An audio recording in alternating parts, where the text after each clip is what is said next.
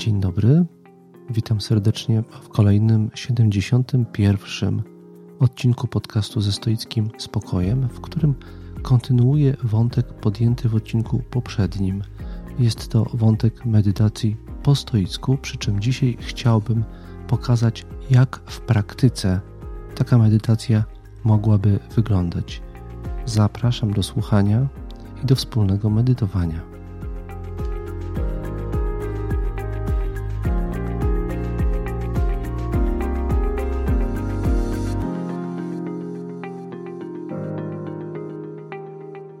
Przechodząc już do dzisiejszego nagrania, do dzisiejszego odcinka, chciałbym zacząć od pytania, jakie otrzymałem, a właściwie od komentarza, jaki otrzymałem od jednego z moich słuchaczy. Tym słuchaczem jest Andrzej i Andrzej napisał do mnie bardzo interesujący e-mail, który bezpośrednio, merytorycznie odnosi się do tematu mojego poprzedniego odcinka i jako taki stanowi dobrą okazję do bardzo krótkiej tych treści tam przedstawionych rekapitulacji. A więc Andrzej pisze tak: Panie Tomaszu, jestem słuchaczem pańskich podcastów ze Stoickim Spokojem. Są one dla mnie bardzo interesujące filozoficznie i życiowo pomocne. Dziękuję za nie i gratuluję wspaniałej inicjatywy i jej świetnej realizacji. Bardzo dziękuję. I teraz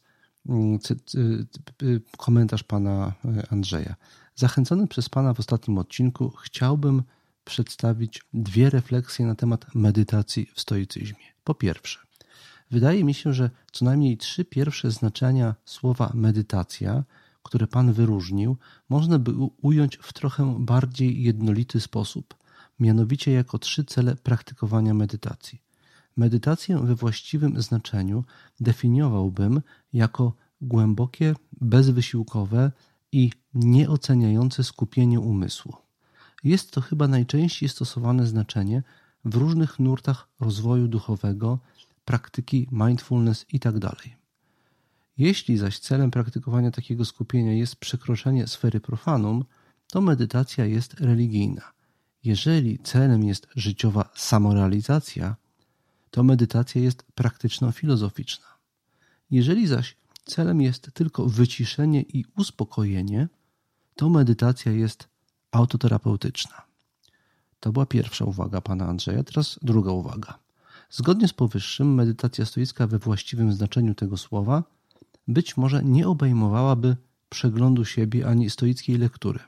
Te praktyki bardziej przypominają medytację w ostatnim z wyróżnionych przez pana znaczeń, czyli w znaczeniu teoretyczno-filozoficznym.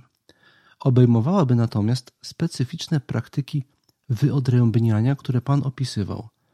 Wyodrębniania mojego wewnętrznego obserwatora, mojego wewnętrznego świata, moich priorytetów i moich aktów przyzwolenia. Może się mylę, ale wydaje mi się, że zwłaszcza wyodrębnianie moich priorytetów, wartości nadaje temu rodzajowi medytacji bardzo specyficzny i chyba mocno stoicki rys. Bardzo ciekaw jestem, co pan sądzi o tych pomysłach. I tutaj następuje koniec e-maila od pana Andrzeja. Bardzo dziękuję za ten e-mail. Można tak to uporządkować także. Ja zaproponowałem bardzo wyraźne odróżnienie od siebie czterech rodzajów medytacji, przyjmując założenie, że ze względu na to, iż cel ich tak bardzo się różni, to także samo nastawienie i przebieg zasługują na bardziej wyraźne wyodrębnienie. Ale klasyfikacja pana Andrzeja także bardzo mi się podoba i nie widzę mocnych przesłanek na rzecz tego, że moja jest lepsza. Jednak mam jedno istotne zastrzeżenie czy obserwację, która pozwoliła mi lepiej zrozumieć, dlaczego ja moją klasyfikację w poprzednim odcinku przeprowadziłem w taki, a nie inny sposób. I to zrozumienie przyszło do mnie właśnie w efekcie i dzięki lekturze e-maila od pana Andrzeja. Zwróciłem mianowicie uwagę na bardzo interesującą definicję medytacji w tradycyjnym znaczeniu, jaką pan Andrzej zaproponował, gdzie przytoczę jeszcze raz ten fragment. Medytację, cytuję, medytację we właściwym znaczeniu definiowałbym jako głębokie, bezwysiłkowe i nieoceniające skupienie umysłu. I ja mam tutaj w szczególności jedno zastrzeżenie, czy jeden problem z tą definicją, który sprawia, że wyodrębniam niektóre aspekty medytacji stoickiej bardzo wyraźnie w stosunku do innych rodzajów medytacji. To zastrzeżenie dotyczy pojęcia nieoceniające skupienie. No więc muszę się zwierzyć, że ja jako filozof, jako stoik, także w trakcie moich medytacji stoickich wiele razy podejmowałem ten wątek i go badałem, mianowicie wątek oceniania. Twierdzę, i to jest teza, którą często w różnych kontekstach powtarzam, że nie ma czegoś takiego jak nieoceniające spojrzenie. Każde nasze spojrzenie jest oceniające. Jeżeli na coś patrzymy, to dlatego, że oceniliśmy, że warto na to spojrzeć. Jeżeli przestajemy na coś patrzeć, to dlatego, że oceniliśmy, że nie powinniśmy, albo że nie warto, albo że z jakiegoś powodu nie trzeba na to patrzeć. Każdy taki akt jest w jakiś sposób uwikłany w ocenianie.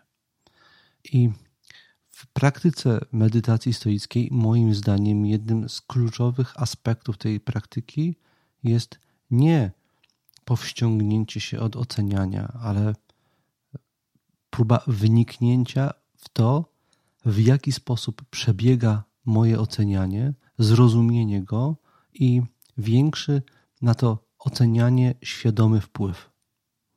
Albowiem nasze samopoczucie, nasze odruchy, nasze reakcje i zachowania, wszystkie te elementy naszego codziennego życia są konsekwencją oceniania i mogą być zmienione na skutek wniknięcia i modyfikacji procesów naszego oceniania.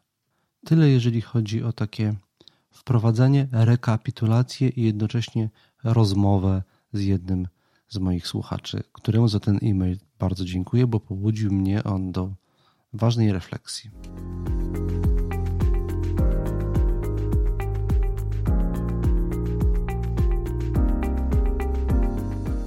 A więc tak, teraz przechodzę już do opisu eksperymentu medytacyjnego, stoickiego eksperymentu medytacyjnego, który na dzisiaj przygotowałem.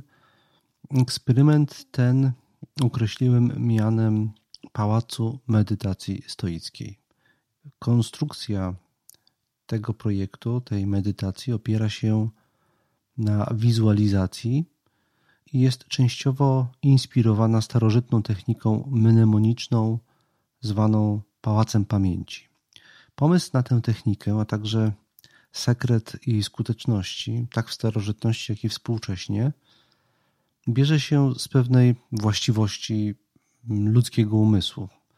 My jesteśmy mianowicie istotami obdarzonymi 5 zmysłami i przez całą historię naszego gatunku właściwie wszystkie 5 zmysłów było stale zaangażowane w nasze orientowanie się w świecie.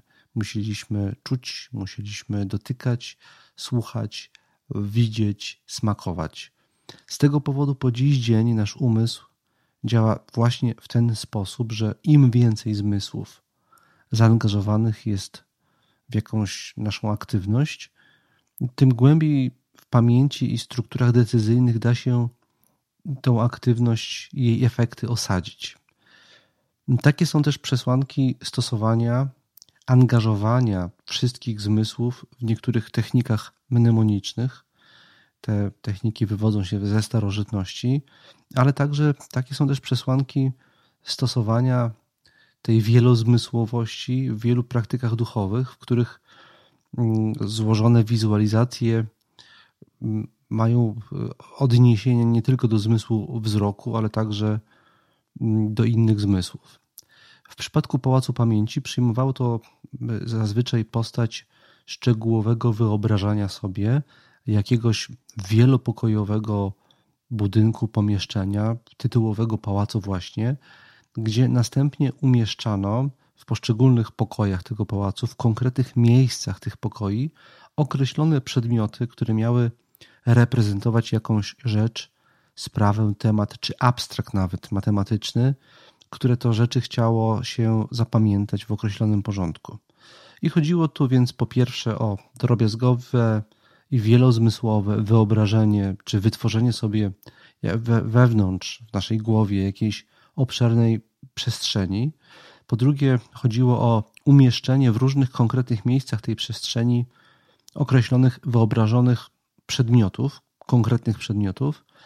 Po trzecie zaś chodziło o jakby takie sklejenie tych przedmiotów ze sprawami czy tematami, które chce się zapamiętać, tak? Czyli nie wiem, jeżeli się kładło gdzieś w jakimś miejscu flet, to ten flet miał symbolizować jakąś konkretną rzecz, którą chcieliśmy zapamiętać. Duża część tej pracy polegała na wyobrażaniu sobie konkretnych zmysłowych szczegółów, kolorów, faktury, zapachów, bo właśnie w ten sposób nasz umysł łatwiej zapamiętuje i osadza pewne rzeczy w pamięci. W przypadku Pałacu Medytacji Stoickiej, do której chciałbym tutaj zachęcić jako pewnego eksperymentu stoickiego, chodzi o wytworzenie wewnętrznej, duchowej przestrzeni w celu wyciszenia się, dystansu i rozmyślań. Miejsce, które się w ten sposób wyobraża, może być fikcyjne lub rzeczywiste i nie trzeba przy tym się specjalnie ograniczać. Można mieć kilka takich pałaców, kilka takich miejsc. Ja osobiście mam 3 takie miejsca. Wybierając na dany dzień to miejsce, które instynktownie czujemy, że jest jakoś najbardziej stosowne względem naszego nastroju czy obecnych potrzeb. Teraz przejdę do omówienia, do pokazania, jak można sobie budować któreś z takich miejsc. Poprzedzę to pewnymi zabiegami przygotowawczymi.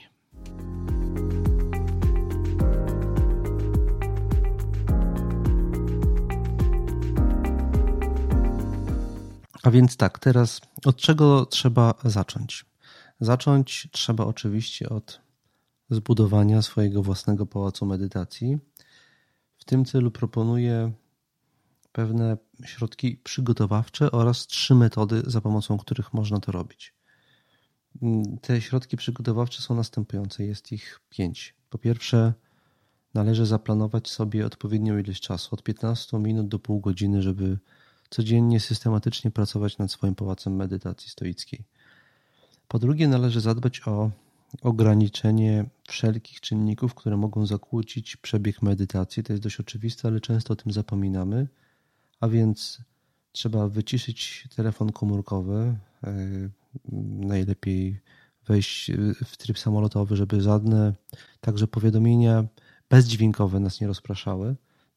Wyciszyć wszystkie inne źródła elektronicznych powiadomień, a na przykład osoby przebywające w pobliżu, jeżeli to robimy w domu, a mogące czegoś od nas w czasie, który sobie na medytację przeznaczyliśmy chcieć, także trzeba je poinformować, że będziemy w tym czasie niedostępni, żebyśmy mogli skupić się tylko na tej czynności, którą właśnie określiłem mianem budowania tego pałacu medytacji. Po trzecie, trzeba się upewnić, czy nasze potrzeby fizjologiczne są zaspokojone. Nie ma nic bardziej irytującego podczas medytowania niż właśnie, może nie irytującego, ale rozpraszającego i utrudniającego ten proces budowy niż odczuwanie jakichś intensywnych potrzeb fizjologicznych, w tym na przykład intensywnego głodu. I to mówię o tym specyficznym etapie, bo na innych etapach to nie są niedopuszczalne czynniki, to są nawet czynniki, z którymi można ciekawie pracować. To jest trzeci element przygotowawczy. Czwarty to jest wybranie sobie względnie zacisznego i odosobnego miejsca. I jeszcze raz podkreślam, to są wymagania na ten specyficzny etap, którego celem jest zbudowanie pałacu medytacji. Potem, kiedy już mamy ten pałac zbudowany, może się okazać, że nie potrzebujemy tego typu przygotowawczych środków. I po piąte, trzeba usiąść wygodnie, a raczej niekoniecznie w pozycji lotosu i bez oparcia na głowę, żeby nie dawać sygnału naszemu organizmowi, że to jest dobra okazja do drzemki. To jest tych 5 wymogów, a teraz 3 główne metody budowania pałacu medytacji stoickiej. Wydaje mi się, że każdy musi wybrać sam taką metodę, która będzie jemu najbardziej odpowiadać. Pierwsza metoda polega po prostu na wielokrotnie powtarzanym przez kilka dni przejściu w wyobraźni krok po kroku poszczególnych elementów zmysłowych wybranego przez nas miejsca, które sobie budujemy wewnątrz. Kolejność, stopień szczegółowości tej konstrukcji, tempo tej pracy jest drugorzędna. Ważne, żeby to było robione systematycznie i dotyczyło przez kilka kolejnych dni, przez jakiś okres jednego miejsca. To jest pierwsza metoda. Druga metoda polega na spisaniu sobie szczegółowego opisu wyobrażonego miejsca, tego, które sobie już skonstruowaliśmy, a następnie chodziłoby o samodzielne nagranie swojego głosu, który ten tekst spokojnie, powoli i wyraźnie odczytuje. Podczas medytacji wtedy puszczamy sobie to nagranie i powtarzalność tego zapisu może właśnie mieć taki dodatkowy walor medytacyjny, że za każdym razem odtwarzamy sobie dla siebie to samo. Następny walor bierze się z tego, że jest to czytane naszym własnym głosem, co sprawia, że to doświadczenie możemy odbierać jako właśnie bardziej intymne.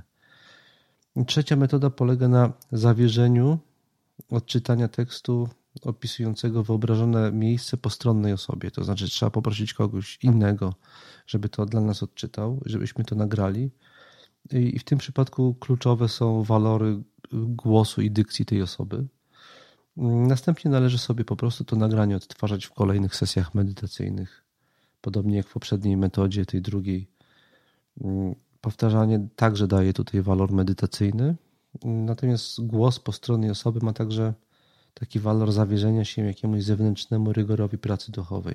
Obcość czytającego głosu w przypadku wielu osób może właśnie odgrywać ważną funkcję, ale tak jak powiedziałem, każdy musi wybrać metodę dla niego. Tyle jeżeli chodzi o te metody i sposoby przygotowania. No a teraz przejdę już do tej części medytacji polegającej na budowaniu tej wewnętrznej przestrzeni, którą określiłem mianem Pałacu Medytacji Stoickiej.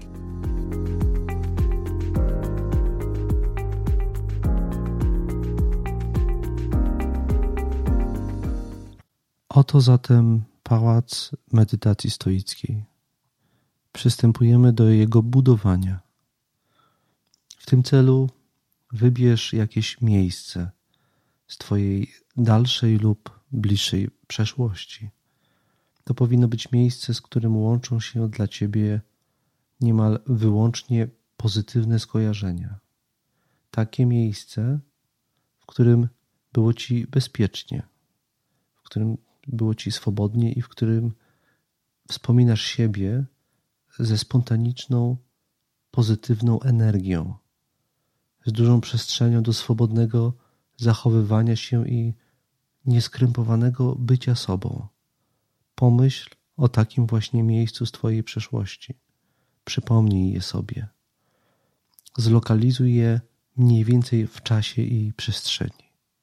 A teraz przejdź do szczegółowego odtworzenia sobie w głowie obrazu tego miejsca. Określ mniej więcej porę dnia. Oto jest na przykład wczesne popołudnie. Pomyśl o promieniach słonecznych, które, jeśli tym miejscem jest na przykład jakiś pokój, wpadają przez okna, przez firanki i ciepło osiadają na meblach. Przypomnij sobie i szczegółowo odtwórz w głowie umeblowanie tego pomieszczenia, jeśli, tak jak powiedziałem, to jest pomieszczenie. Co i gdzie w nim stoi? Obejrzyj dokładnie wszystkie meble lub inne rzeczy, które się tu znajdują. Na przykład otwórz drzwi szafki, dosuń krzesło do stołu. A może są tu jakieś kwiaty doniczkowe? Przyjrzyj się im, powąchaj je. Pomyśl chwilę o zapachu albo o zapachach, jakie panują w tym miejscu. Postaraj się je poczuć. Może z sąsiedniego pokoju dobiega rozkoszny zapach gotowanego przez kogoś obiadu, który za godzinę lub dwie przyjdzie ci skosztować. A może gdzieś stoi filiżanka aromatycznej kawy lub herbaty, parując zachęcająco? Nie śpiesz się. Poeksperymentuj z pojawiającymi się odczuciami, z możliwymi zapachami, Wybieraj te, które wydają ci się najbardziej adekwatne. Te, które sprawiają, że czujesz się najbezpieczniej i najbardziej komfortowo. A teraz dotykaj. Przypomnij sobie fakturę poszczególnych rzeczy w twoim miejscu, w twoim pałacu medytacji. Dotykaj po kolei i powoli. Odtwórz w pamięci doświadczenia, jeśli trzeba, wzmacniaj je fantazją. Chodzi o to, żeby to miejsce było pełne żywych odczuć. Z tym też się nie śpiesz. Przechodź od przedmiotu do przedmiotu, nadając mu wyraziste kontury i cechy jego specyficznej pamięci, tak jak osiadła w twoim wspomnieniu. Jeśli już udało ci się przejść wszystkie te kroki, jeśli twój pałac jest już gotowy, ustal miejsce, w którym osadzisz siebie, swoje ciało. Wyobraź sobie, że w jakimś konkretnym miejscu tej wyobrażonej przestrzeni znajdujesz się ty, że znajdujesz się tam cieleśnie. Siedzisz wygodnie, komfortowo i jest ci dobrze. Nie czujesz głodu ani żadnego pośpiechu. Po prostu tam siedzisz. Pozwól sobie teraz poprzebywać trochę w tym miejscu, w tym pomieszczeniu, nie myśląc o niczym, po prostu napawając się tym, że tam przebywasz.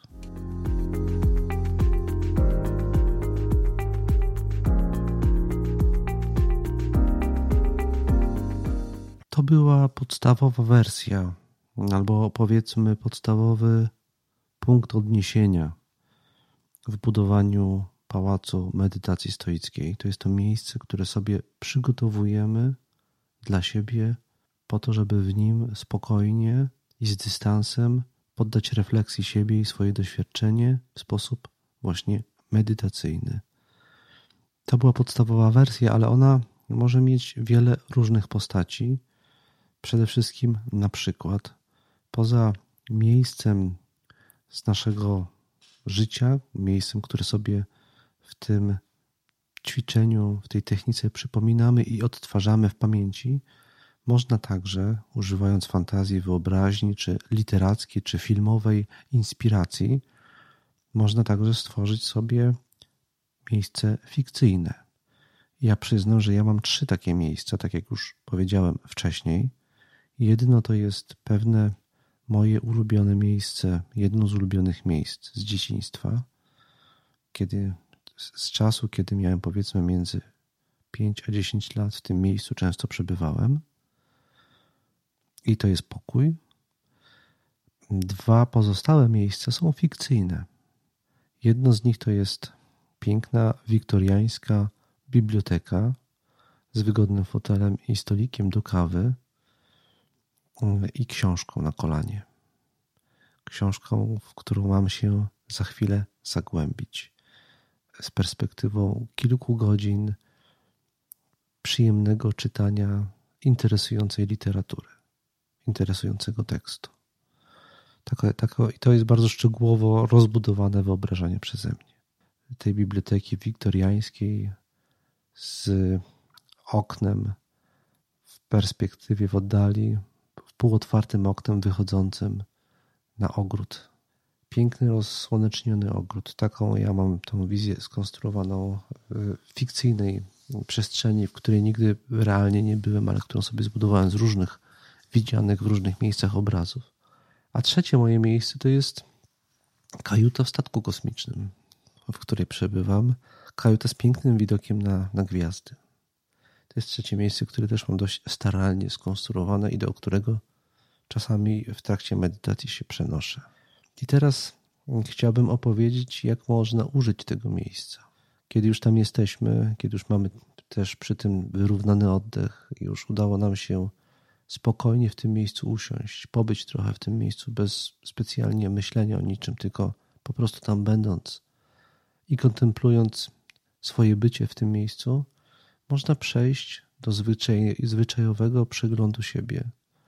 Można sobie to wyobrazić też zmysłowo, mianowicie w ten sposób, że przed nami w miejscu, w którym siedzimy, leżą na stoliku czy w jakimś tam miejscu, które sobie wyobraziliśmy do tego celu, 3 kajety, 3 zeszyty.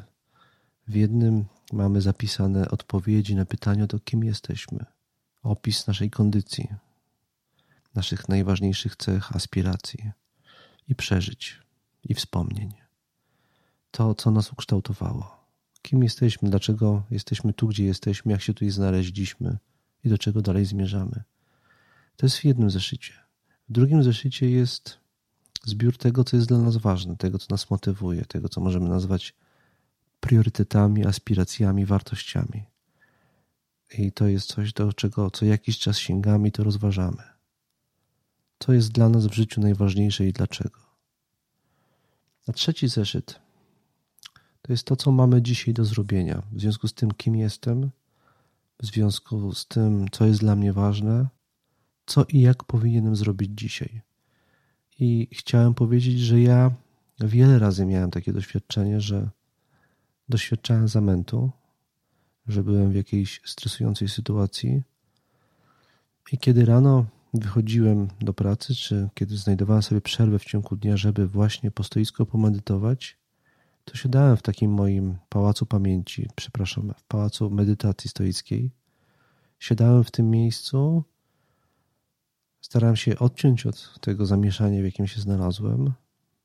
Zadawałem sobie pytanie o to, kim ja jestem. I po prostu byłem przez chwilę z tym pytaniem. Potem sobie zadawałem pytanie, co jest dla mnie ważne i co z tego, co jest dla mnie ważne w obliczu tego, co mi się przydarza teraz, mogę zrealizować i jak mogę to zrealizować. I jeżeli te pytania były dobrze postawione, jeżeli one miały ten swój rytm w tym wyciszonym pomieszczeniu wewnętrznym, to ja bardzo szybko, po kilku minutach takiego siedzenia, znajdowałem jasną i klarowną odpowiedź na to pytanie, co i jak powinienem teraz zrobić. Mam poczucie, przeświadczenie potwierdzone licznymi tego rodzaju medytacjami, że człowiek zawsze w życiu, w każdej chwili ma jedną tylko rzecz do zrobienia.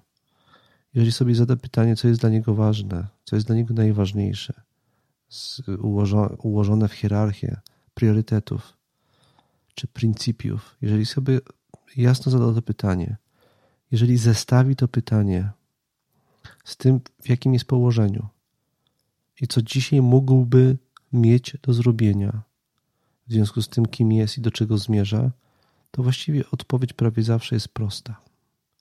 Zrób to. Zainwestuj swój czas i swoją energię właśnie w to konkretne działanie, w to, co jest w tym działaniu zależne od ciebie.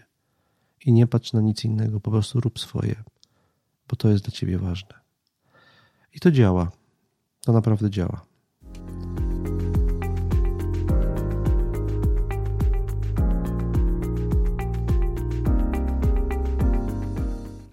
Teraz z kolei odpowiem na pytanie o to, jak technikę Pałacu Medytacji Stoickiej można zastosować do innych celów niż realizacja przeglądu siebie. Otóż myślę, że nie jeden słuchacz i słuchaczka domyślili się, że jeżeli już raz zbudujemy sobie taki wewnętrzny pałac, taką wewnętrzną przestrzeń, która może pełnić funkcję azylu, skoro już wypracujemy sobie ten wewnętrzny azyl, to następnie możemy skryć się w nim w różnych innych, niekoniecznie medytacyjnych okolicznościach. I wspominałem o tym już, że można przecież, kiedy już to naprawdę jest solidnie zbudowana przestrzeń, wejść do niej nawet wtedy, kiedy nie znajdujemy się ani w spokojnym miejscu, ani nam nie jest jakoś specjalnie bezpiecznie i dobrze. Załóżmy, że znaleźliśmy się w okolicznościach na przykład zawodowych, w jakimś szczególnie stresującym i trudnym położeniu i wtedy doświadczamy na przykład zagubienia, intensywnych emocji, jakiegoś takiego nawału różnych myśli, sprzecznych odczuć. trudno nam jest się w tym wszystkim połapać i znaleźć wyjście z tej sytuacji, znaleźć właściwe rozwiązanie, uspokoić się. Wtedy właśnie można na przykład na chwilę przymknąć oczy albo wyjść, żeby złapać oddech i wejść do tego pomieszczenia. Można sobie to pomieszczenie też skojarzyć na przykład z jakąś muzyką.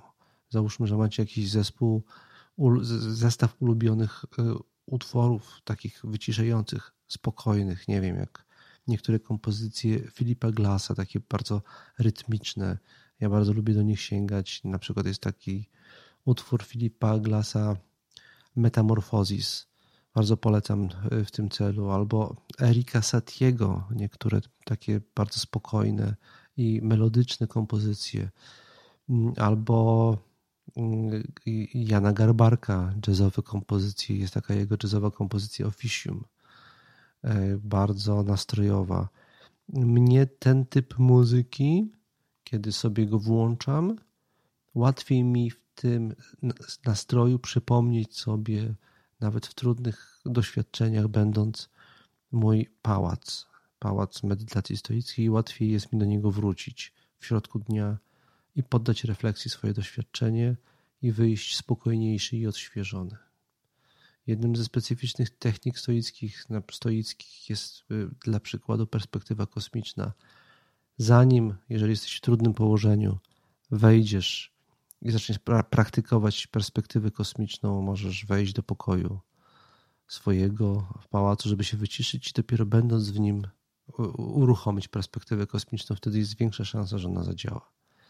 Więc do różnych innych celów w ciągu dnia będąc, można potem już taki sobie wypracowany pokój wewnętrzny, taki pałac wewnętrzny używać. Zgodnie z tym, co Marek Aureli już w rozmyślaniach w którymś miejscu napisał, że można mieć azyl cały czas przy sobie, w sobie można wejść i się w sobie schronić.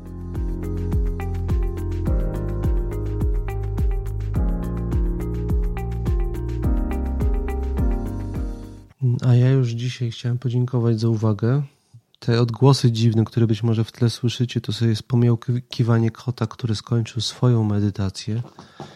A teraz wskoczył mi na kolana i mruczy.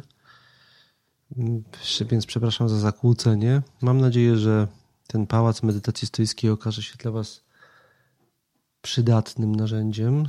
Zachęcam do testowania tego rozwiązania. Jeżeli macie jakieś w związku z tym przemyślenia, doświadczenia, pomysły na jakieś jeszcze ulepszenie i wzbogacenie tej techniki, to oczywiście bardzo chętnie wysłucham ich i przeczytam o nich. Piszcie do mnie na adres mailowy tomasz@zestoickim-spokojem.pl. Dziękuję za słuchanie, dziękuję za informacje, które i zwrotne, jakie od Was otrzymuję, i zapytania. W szczególności dziękuję patronom, którzy wspierają ten podcast, produkcję tego podcastu za pośrednictwem strony Patronite.